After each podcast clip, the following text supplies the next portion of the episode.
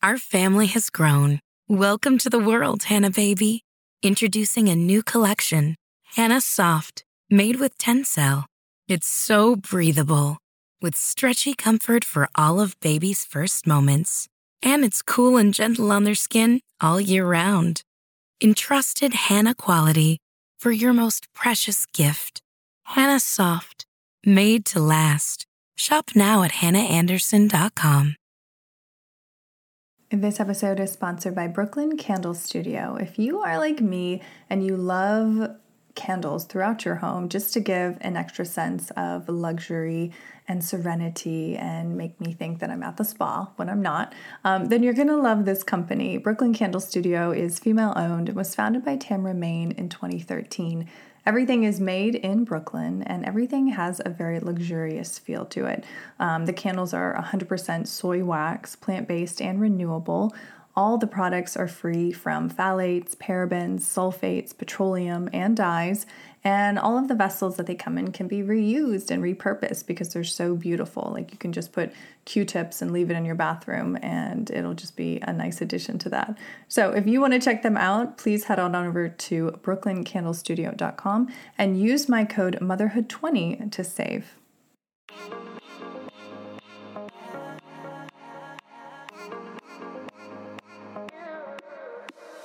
You're listening to the Motherhood Unstressed podcast, and I'm your host, Liz Carlisle.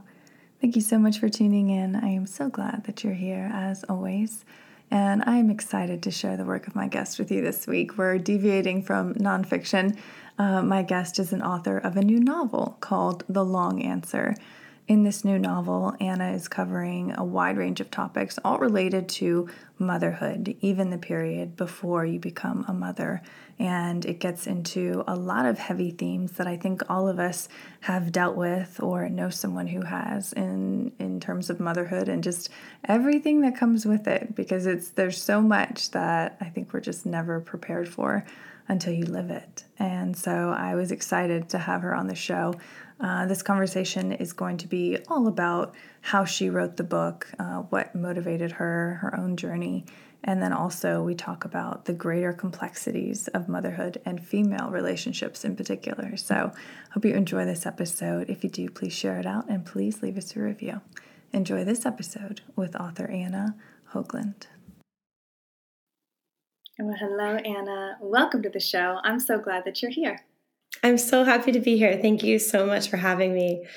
Absolutely. Like I was saying before, um, when I looked at your work and your new book and just everything that you're bringing to the world, I knew that there was a natural alignment for the listeners of this show. So, before we get into all about the book and, and the work that you're doing, can you give us a little bit of your origin story and how the events in your life led you to the page? I I'm from the Berkshires, um, a very rural part of Massachusetts. It's very beautiful, and I wrote a lot as a child, but I sort of lost sight of it when I was a little older, like teenage years, and even into college. I didn't wasn't writing creatively at all. Um, I wasn't even reading as much fiction. I think I I got this sense. I don't remember anyone telling me explicitly that writing fiction wasn't a viable career choice for me, but I definitely absorbed that message. I think primarily from what we were taught, what we were reading and in classes, I didn't really see any of my own interests or experiences or writers who reminded me of myself being canonized and taught in that way. And so I I tried to do more um, what I thought of as more practical career choices and ended up becoming a therapist. And I really loved that work. I still love that work. Um, but the more I was doing therapy work, the more I realized that the writing drive and the creative imperative in me was only getting stronger. It wasn't quieting the way that I had um, anticipated it would if I just sort of like didn't look at it for long enough. And so I ended up uh, applying to MFA programs and didn't think I got in. And then I I was very lucky to be accepted um, and was able to give writing my full attention for the first time in my life. And I only fell more and more in love with that life and and having reading and writing be my primary occupations um, of my time and i found i really couldn't go back to ignoring that that inspiration once i had started to give it more attention yeah, I mean, we talk a lot about on this show about like following the whispers of our soul and that intuition that kind of just it just leaves these little breadcrumbs and if we're brave enough to go after it, it's like this whole other world opens up. Was there a moment like when you were sitting in class or, you know, writing something, a piece that you were going to turn in that you were like this is really fun. Like I feel like this isn't homework, like this is life-giving. I, I can't think of a specific moment, but I felt that way. There were so many moments like that. Um, and I remember the first time, this is kind of a moment that sticks out of sending my, giving my writing to somebody for the first time, my creative writing. And it was this, this boy that I had just met. Um, and I know that he wanted to be a writer as well. And he was willing to share writing. And so that always helps if it feels like a reciprocated thing. Um, and he was so encouraging, but also helped me to see ways in which it could be stronger. And I found myself really wanting to go back to that piece of work and make it better. And um, we ended up getting married. He's my husband now. Oh, wow. um, and it's always been a part of our relationship, like sharing our work. And I I hope that I would have found my way to becoming a writer eventually anyway, but I think that meeting we we met each other at a time when we were both really trying to make that a bigger part of ourselves and i think helped each other um, make it real and not just a fantasy. Yeah. Yeah. I mean to me that just spurs so many questions about like what happens when we're truly on our life's path you know like our highest alignment with with what we love to do what we're actually good at what you know we see progress in making and the progress feels good. And i think that that's such a clear example of that. It's like you were doing what you were interested and love to do and then you meet your future husband who's also helping you. It's like all these elements of the universe coming together to help you on your on your journey on your path while you're here on earth. And uh, i just think that that's that's just really cool and i love that that happened for you um, but let's let's get into the culmination of, of all of your hard work into your debut novel, The Long Answer. Um, and I was reading uh, all the reviews on this. I mean, it's just been there's been an overwhelming response.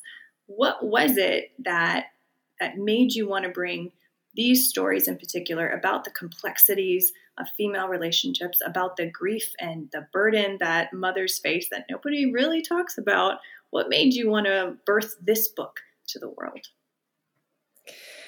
It was really what you just said about no one really talking about them. And I felt so, I mean, I think these conversations are happening and actually more and more. I've seen even the last several months, part of that being the overturning of Roe, um, but also just I've I've seen more conversations around it. But I still feel like they are so they are done on such a small, intimate scale, like friend to friend, mother to daughter, sister to sister, when they happened, it seems like they were happening on that level. And I felt so humbled by pregnancy really right away. I started writing this book early on in my first pregnancy. And before anything had gone wrong with my own pregnancy, I was so uh, just, I needed stories of how other women had navigated this extremely natural and normal process that was also so extraordinary and uncomfortable and exciting and scary and all of the things.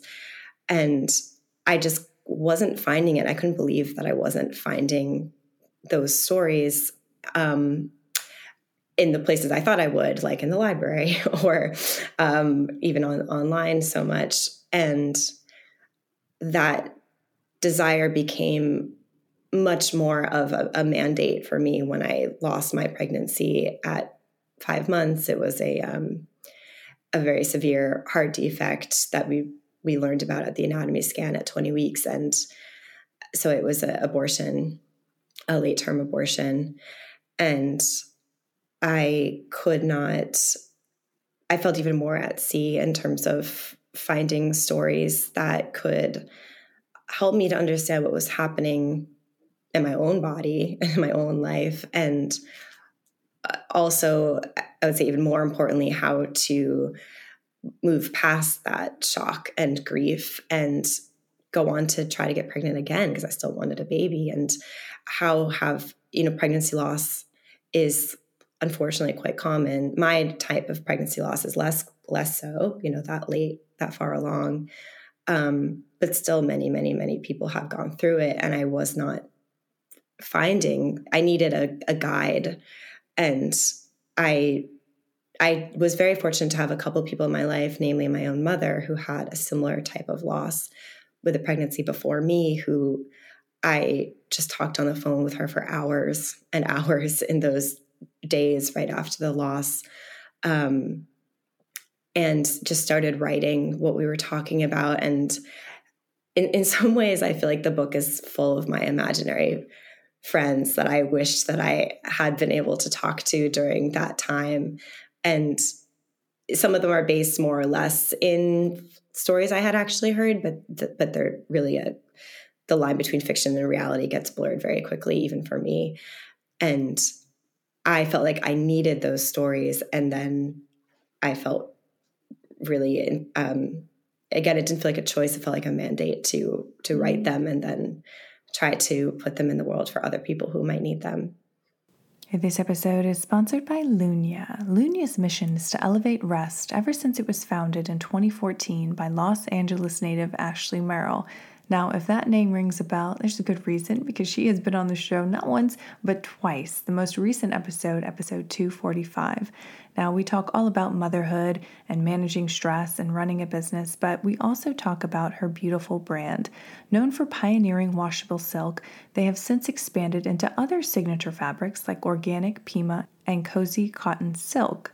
Everything Lunya makes is designed to tangibly improve rest with products as functional as they are beautiful. Lunya maintains a painstaking attention to detail quality, and construction because they see their pieces as the anti old t shirt. They are the uniform for those who share their belief that resting is the most important time of the day. So, if you would like to get some Lunya apparel of your own, please use my code UNSTRESS20 to save at lunya.co. That's L U N Y A dot C O. Yeah, I mean, I, I, I hear that so often. You know, what I've had many authors on the show, and they all kind of say that like the book chose them to bring to the world, and you know everyone's unique experience affects the writing. And I, I feel like even your your background in psychotherapy affects your ability to accurately write you know these women into existence i mean did you find that when you were writing these stories you know you call them imaginary friends but they're just so visually real. You know, did you find that your background in that better enabled you to write these stories, or do you feel like they were always going to come through as vibrant as they did? I think that being a therapist has helped my writing in in so many ways. Um, and I actually just closed my practice, and it feels really nice in terms of time. I have a little more time to write and to be with my daughter, but I know that this i mean i was basically getting a daily digest of several hours of people talking about their lives very intimately. And that is such an honored position to be in and did inspire me and also just in life you know not not just in writing but definitely in writing as well. And when you hear similar themes and people i see a lot of um, women who are most of my clients are cis women, not all, but just most of them are cis women around childbearing age, like uh, or or trying to get pregnant or just had a baby, and so these themes are very much in my clinical work as well. And hearing so many of them say thoughts that I've had and fears that I've had, and this them talking about like why didn't anyone tell me so many things and i would have loved to have some more narratives around this and it so not only was I getting their stories in just so much beautiful detail, there I think so many people are just such naturally brilliant storytellers, um, but also emboldened to me to know that I am not the only person who has thought about these things, felt these things, and felt alone in these things. even though I think we know intellectually we're often not alone, it can really feel it can feel very isolating and it can be hard to realize to really absorb that other people are going through this. And even if they are like we're not talking to them or we don't know them we might be on an online forum with them tops. Um, so this i felt like i wanted to communicate to I, I just want to bring some themes that they were working through that i was also working through just into something that could be more widely shared. Because i think that the reason these stories are so quiet is it's kind of a chicken or the egg maybe that they're not in mainstream media as much and so we don't talk about them and because we don't talk about them as much they're not brought into mainstream media. So i just wanted to push that for for many personal reasons and also political reasons and um, many many reasons felt like i wanted this to be talked about more and talked about with more nuance as well yeah, and I think I think you're spot on. I mean, it is because we don't have these stories, you know, on the shelves and have had them for years, and people can just reference and feel emboldened themselves when they read books like yours. Do you feel like there is a major shift happening? Um, you know, even just publishers saying yes to to books like this. Do you feel like there is a shift happening across the country, across the world, towards more honest, raw, real unglamorized storytelling um, about women by women?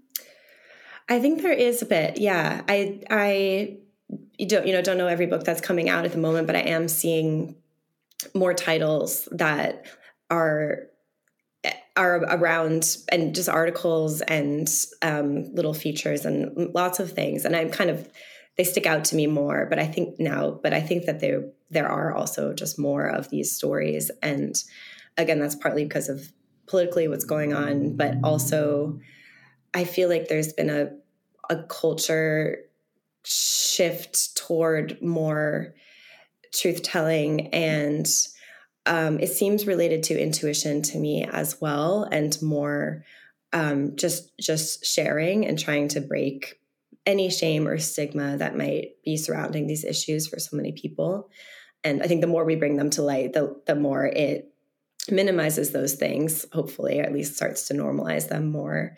Um, and the, I think the intuitive movement is that part of that is that I think a lot of women, um, and you know, not just women, anyone who's gone through something like this, but is I'm, I'm finding that a lot of people do really want to share these stories and do have a, a compulsion like I did to write them or talk to their friends about them or you know broadcast them in some way.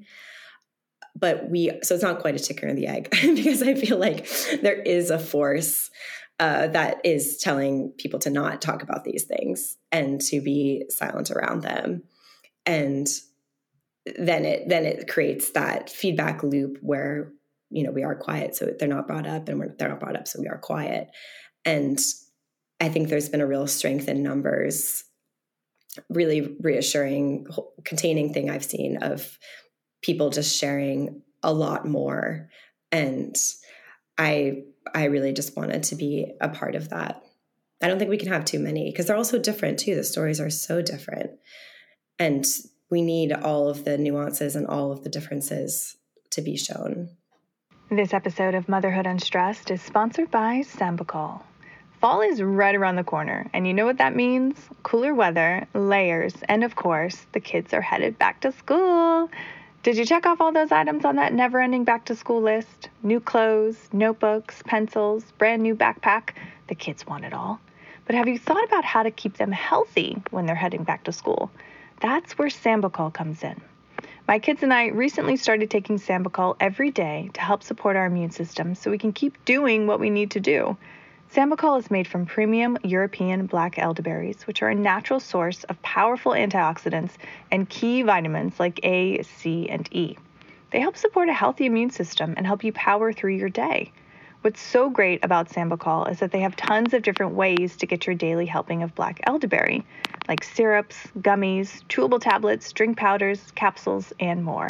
They even have products made just for kids, too.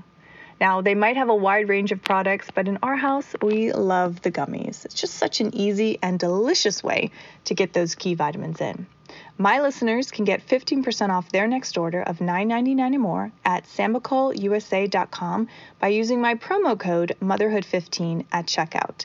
And here's a pro tip. Save this promo code and the website address for your notes app. I know you're busy, too busy to remember this promo code and sort through episodes to find it again. Save it and use it when you have a few extra minutes to shop. The code again is motherhood15 and the website is sambucolusa.com. Yeah.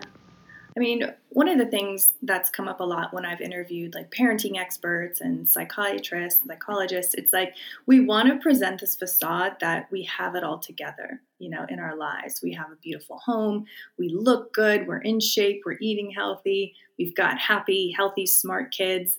And so I understand, I think, why people don't want to share the harder things, you know, the the more difficult aspects of life when life feels like it's all crumbling around us. I mean, I get it, you know, like we don't want to show weaknesses because we want to seem like we have it all figured out. Do you think that that's the reason, or am I missing something? Is there another reason why people close in these stories? They don't want to share them because I mean, I've had friends who have had miscarriages and they only told a couple people. You know, they didn't they didn't share it out. They didn't talk about it. And even I feel like I can't bring it up to them now, you know, and I don't want to hurt them by bringing it up. So, what do you think is really holding people back, women back, and what do you think would fully break that out, you know, if, if they do want to seek healing and community? I think so much of it comes comes back to well a few things. One being shame just if if people feel like they're something's wrong with them or they're at fault for any reason i think that that would make a lot of sense why someone wouldn't want to be more vocal about it. Um, and i also think that not everyone should be i mean only if you want to be. Like i i think that if people grieve really privately and quietly and like to keep things to themselves i feel like that's really important to honor as well. I kind of I feel like anyone's style and how they want to process their grief, I want that to be honored, even if it is, you know, not not my way and and not telling anyone about anything. Um, and then I think a much bigger and um, issue that we have culturally is, and this isn't even around specifically related to pregnancy loss, but it's just around grief in general, and that discomfort, not knowing how to talk about grief, honor grief, um, make room for grief. It's so uncomfortable for so many people to talk about when there's any kind of loss in someone's life. And that feeling you just described with your friends, um, I feel like I've been on both sides of that now. Like I, I will have friends who goes through something really, really sad, and I will want to let them know I'm thinking of them, but I also don't know if they want me to respect their privacy? Should I wait for them to come to me? And then sometimes the conversation never happens. And I have also been the one who went through something um, traumatic, and I've I felt like a lot of people thought that I didn't want company or didn't want to be um, talking about what was going on, and so they distanced themselves when I I feel like it, it may have been more for their comfort um, actually than than for mine, whether or not they knew that or not. And I I don't fault them because I do feel I again I've been on the other side of it too. I know it's uncomfortable to be in the presence of grief and trauma. Um, but I would say since my own loss, I now err on the side of reaching out more than less and just texting people or leaving voice memos is, is kind of my style um, that I'm thinking about them or I saw this thing that made like this article or this book and send it to them and i've been told just how much how appreciated that is because I, I, think that yeah again so many people it's it's strange who shows up and who doesn't in grief. Like i found in my my own situation some of the people i really thought would be very present in my life at that time weren't and then some acquaintances or distant relatives were like really really there and really present mostly be- often because they had also been through something even if it was totally different knew that feeling of isolation that can come on the heels of loss. Yeah. One of my favorite things about writing and books is that it does extend a hand out to people who you may never talk to or meet in your life, and you are, in a way, uplifting them through sharing these stories of these women. Can you talk a little bit about the different characters in the book and what each faces so that the woman listening can can understand better what they would get by reading this book? Sure. There are a few sort of main characters in this book. There's a the the Anna character um, kind of holds them all and curates their stories, but uh, one other character is currently pregnant but processing but thinking about um, an earlier marriage and earlier loss and kind of a whole other life that she lived before she had this new family and this complicated feeling that she has that I actually now share now that I have my own daughter of grieving a lost relationship and lost child, but also feeling grateful for anything that had led her to the daughter she now has, or the child she now has, and the marriage she now has, and this kind of holding the grief and the gratitude both. Um, that is, a, I would say, a strong theme throughout this is grief and gratitude and and hope and sadness all at once. Um, I, there's a lot of love stories, I would say, through. I think the the pregnancy part gets highlighted, but to me, there's a lot about forbidden love, betrayal of love. One girl, one main character is a 16 year old girl who falls in love with her sister's boyfriend, her pregnant sister's boyfriend, leads to many complications. Um, another main character is one who gets sort of taken up by this older she's a college student gets taken up with this older couple who is struggling with infertility and she kind of gets in, uh, roped into that helping them with that try not to give too much away but kind yeah. of a teaser trailer of some of the stories and another thing I, I and to me actually this book is about sisters and female relationships almost more than pregnancy and child making and and mother becoming because I think those things are so inextricable. And so a big theme of the book too is uh, these two sisters, the Anna character and her sister, who are um, in this really uneasy arc of their pregnancies together where one has a loss one gets pregnant one gets a, has a loss and then gets pregnant and it, they sort of take turns and it's just so relationally complicated and emotionally charged. And to me all a lot of that material was just to illustrate how complicated sister adult sister relationships are anyway and then when yeah.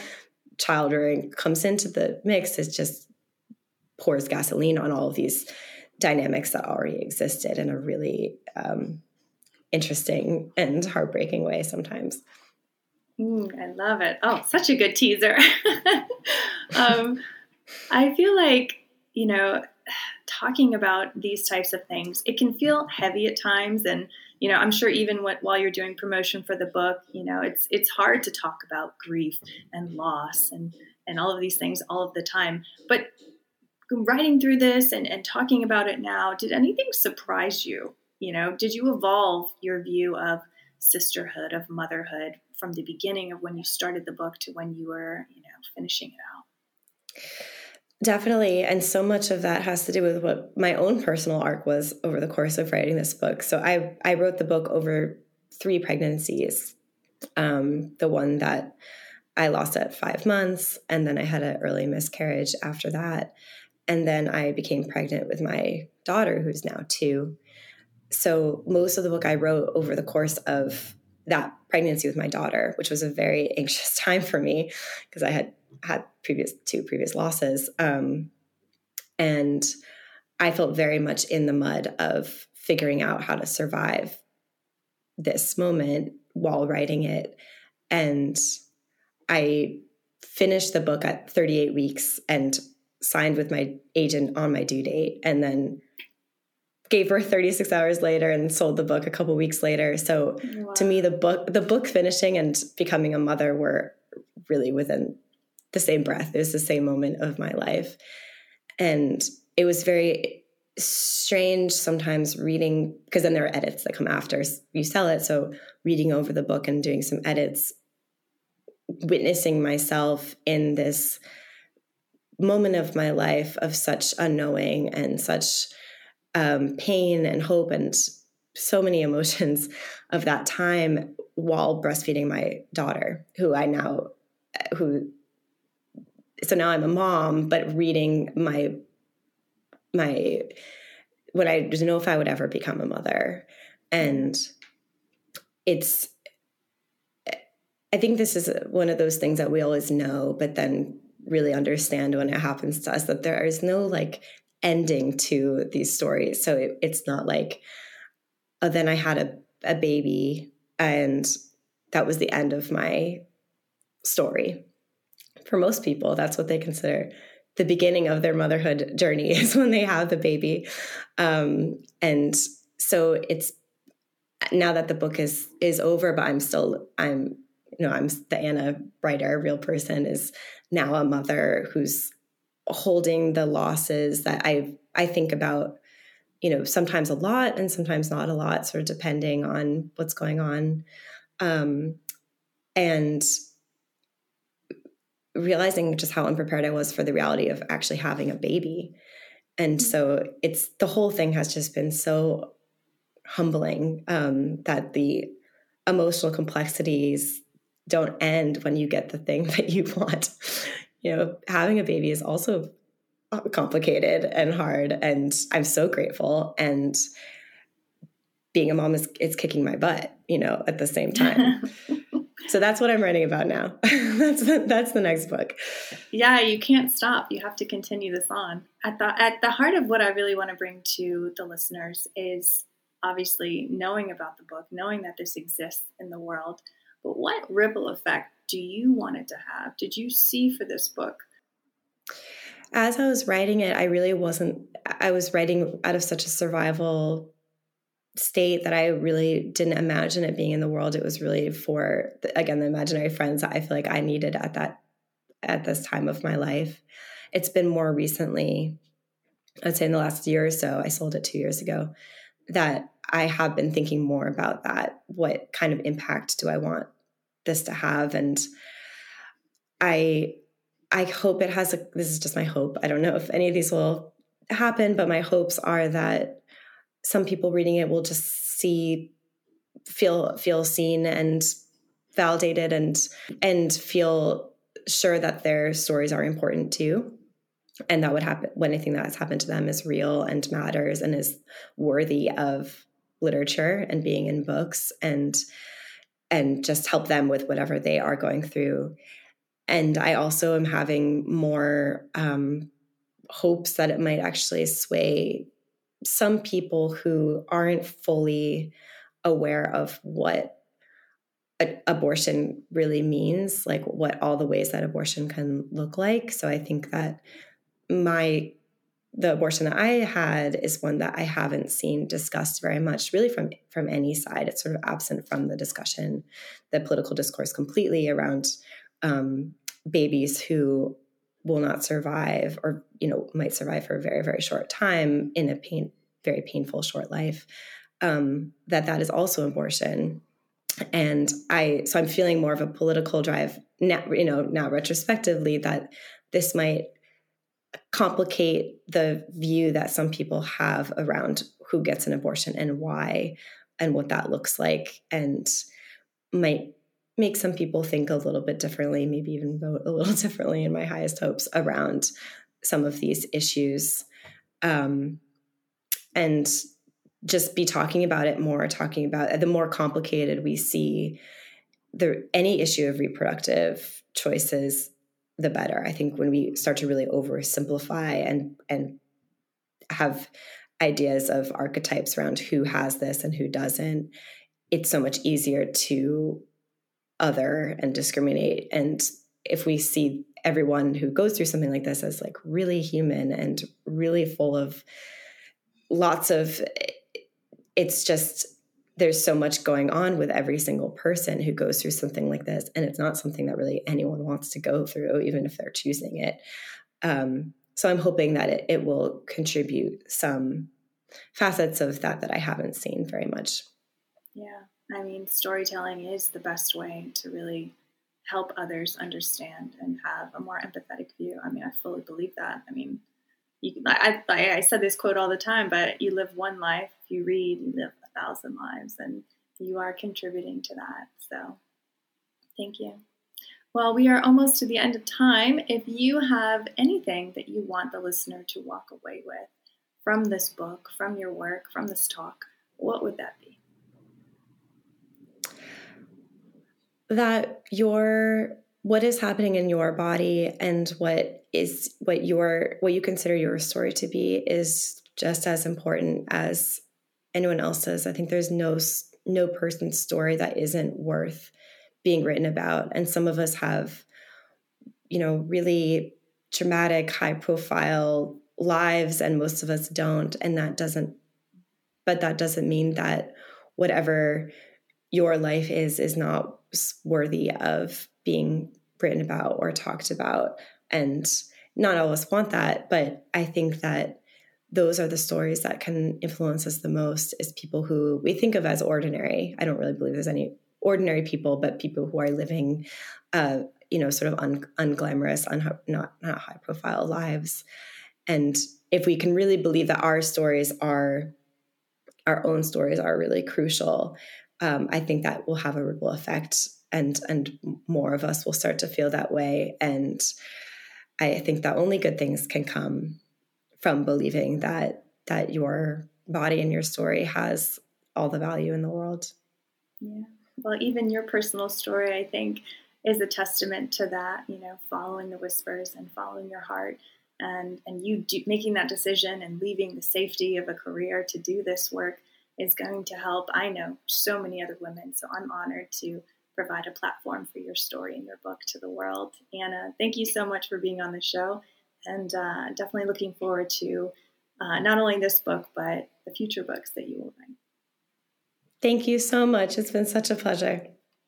You have been listening to the Motherhood Unstressed podcast. Please remember to review and subscribe to this podcast.